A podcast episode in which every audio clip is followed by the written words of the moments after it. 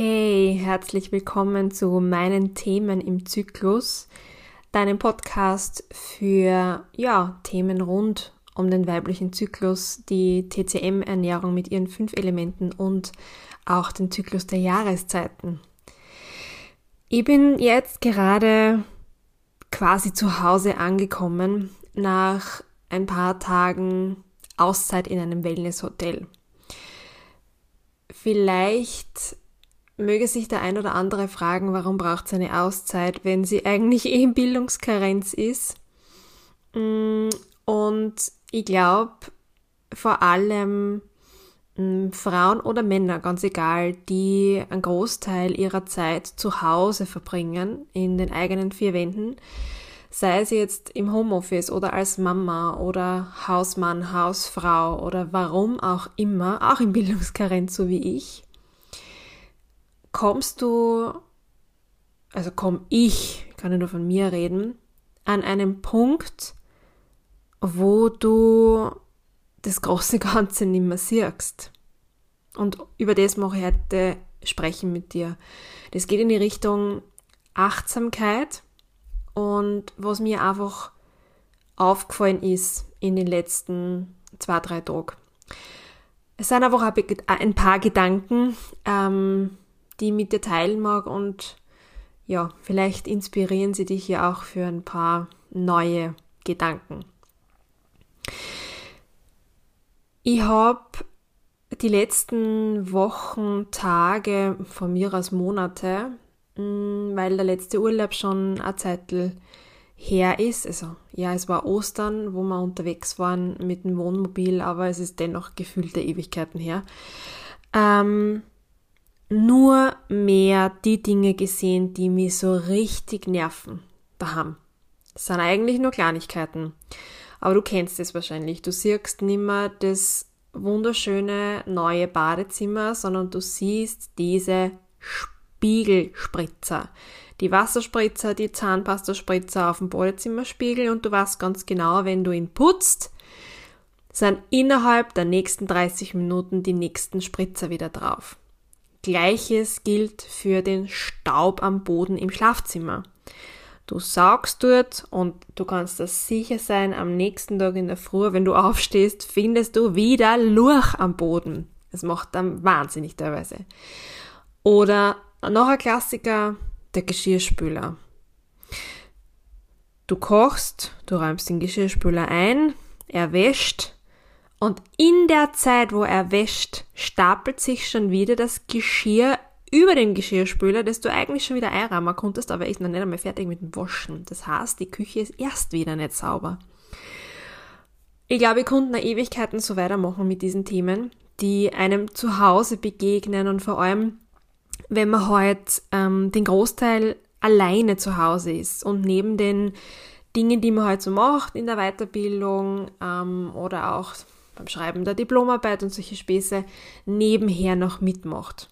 Ja, kein Kind im Haushalt, aber dennoch gehören sie gemacht und dennoch ähm, herrscht irgendwann mal Chaos, wenn man sich nicht drum kümmert.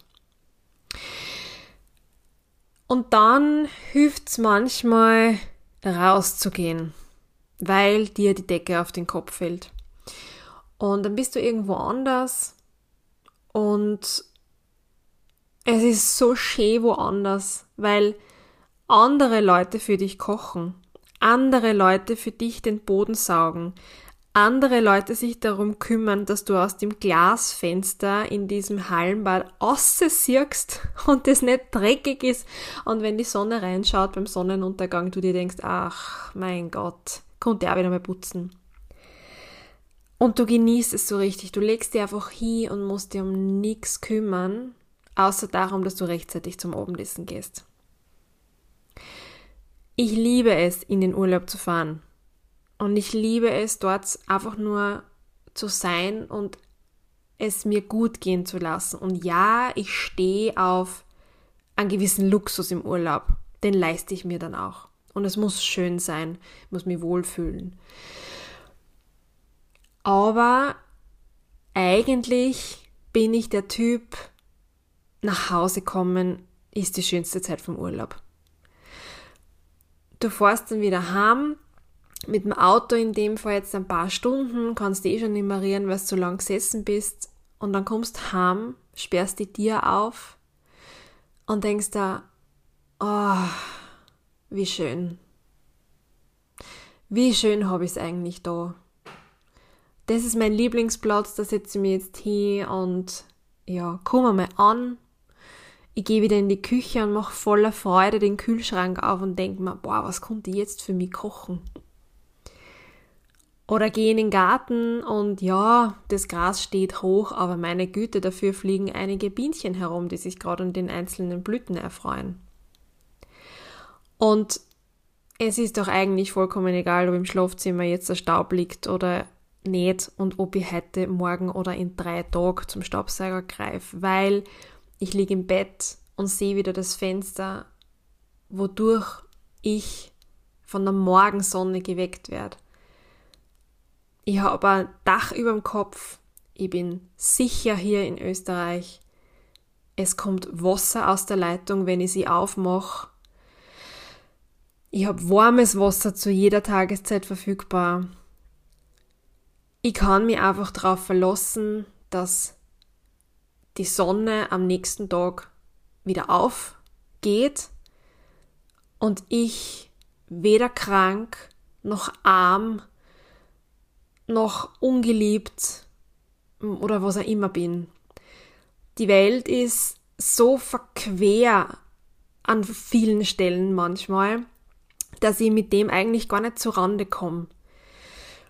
Ich weiß nicht, wie es dir geht, aber in so Fällen wie dem Urlaub fällt es mir extrem leicht, die Welt da draußen auszublenden. Es ist mir voll eigentlich egoistisch, so zu denken, aber es ist mir echt egal, was da draußen in der Welt passiert, weil ich das Bedürfnis habe, zu mir zurückzukommen. Mich kurze Zeit nur auf mich zu konzentrieren und das, was in meinem, weiß ich nicht, fünf Meter Umfeld passiert.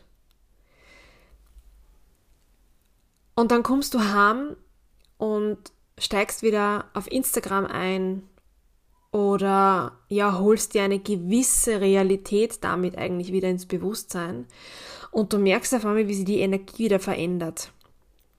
Es wird irgendwie wieder schwer, ernst oder man also, beginnt auch sich wieder zu vergleichen sie wieder anzuschauen, was machen die anderen eigentlich und was für Leben führen die anderen. Und da muss ich persönlich voll aufpassen, dass ich in diese Bubble nicht so schnell wieder einsteige. Ein anderes Beispiel sind für mich auch ähm, Nachrichten-Apps, ORF.at. Ich habe, also es gab eine Zeit, gerade wie ähm, die Pandemie so ihren Aufschwung genommen hat, wo meine Strategie war, so viel Information wie nur irgendwie möglich. So viel darüber wissen wie nur irgendwie möglich, weil dann habe ich das Gefühl gehabt, ich hab's irgendwie im Überblick oder vermeintlich sogar unter Kontrolle, was ja der absolute Schwachsinn ist, aber war halt so. Mittlerweile, und da lade ich dich auch gern jetzt dazu ein, mir zu schreiben, wie es dir damit geht. Mittlerweile schaffe ich es fast nicht mehr, Nachrichten anzuschauen, anzuhören, die Nachrichten-Apps aufzumachen. Vielleicht ist es auch ein gewisser Egoismus. Vielleicht ist es ein Verstecken hinter Naivität und dem Ausblenden von den Dingen, die auf der Welt passieren. Aber ich habe das Gefühl, dass ich mental nicht stabil oder gesund, vielleicht ist gesund ein zu großes Wort, aber gesund bleiben kann, wenn ich mich dem zu sehr hingebe. Wenn du ORF.at als Beispiel, es kann auch die Zeit-App oder Standard oder was auch immer sein, aufmachst und in den ersten zehn Überschriften ist nichts anderes zu lesen als etwas über den Krieg, dass Menschen in den USA erschossen werden, dass die Pandemie wieder Aufschwung nimmt und die neuen Corona-Varianten kommen, dass irgendein Kind aus dem Fenster gefallen ist oder irgendwer einen Unfall gehabt hat oder was weiß ich, dann das schaffe ich nicht mehr.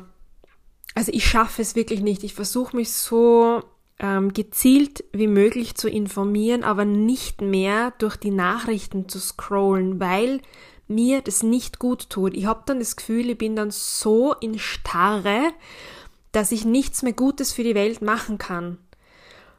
Ich kann mich, und wie gesagt, ich glaube, man muss es auch nicht, ich kann mich nicht all dem ausliefern. Ich in meiner Welt habe genug Struggles. Ich denke ganz viel über den Klimawandel noch und was ich halt auch machen kann, damit mein Leben mh, mm, nachhaltiger, nachhaltig ist so ein Buzzword, aber wurscht, nachhaltiger sein und werden kann.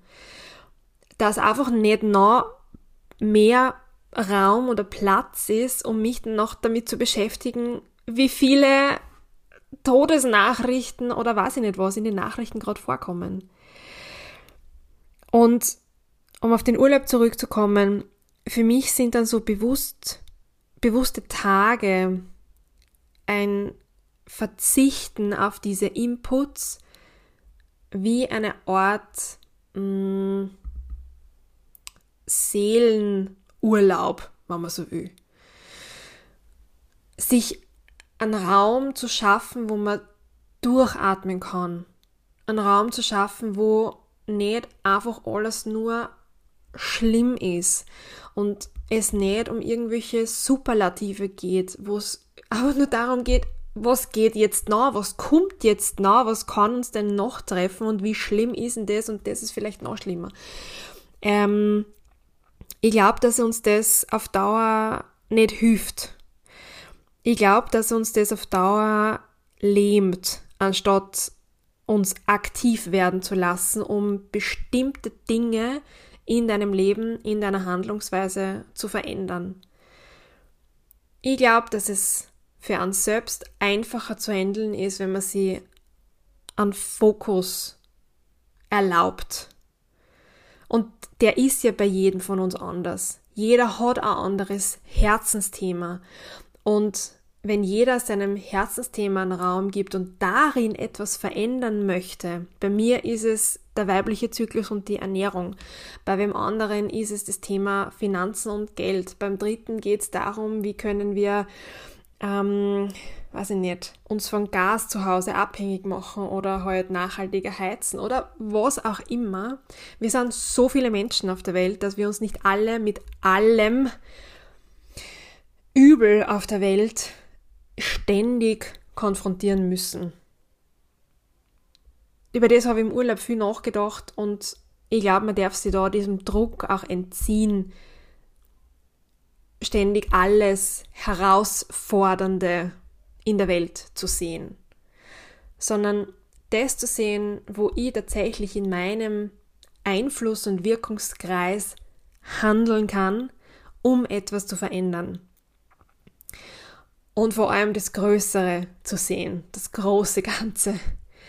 Nicht einfach nur das Staubkorn am Schlafzimmerboden, sondern das Schlafzimmer, das mir tatsächlich einen sicheren Schlafplatz gibt und somit die Möglichkeit zu regenerieren und am nächsten Tag, wenn die Sonne wieder aufgeht, und das tut sie, das wird sie auch noch ganz, ganz, ganz viele Jahre tun, diesen neuen Tag zu nutzen, um irgendwas Kleines in unserem Leben stetig zu verändern.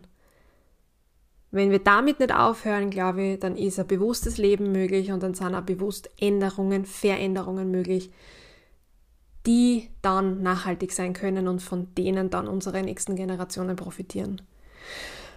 Also mein Appell an dich, lass dich nicht immer mitreißen von diesem negativen Strom an externen Einflüssen, sondern steig mal aus, setz dich auf den Stein im Fluss, beobachte das und frag dich, wo du für dich hingehörst, was dein Thema ist und wo du vielleicht in deinem Einflusskreis was verändern kannst.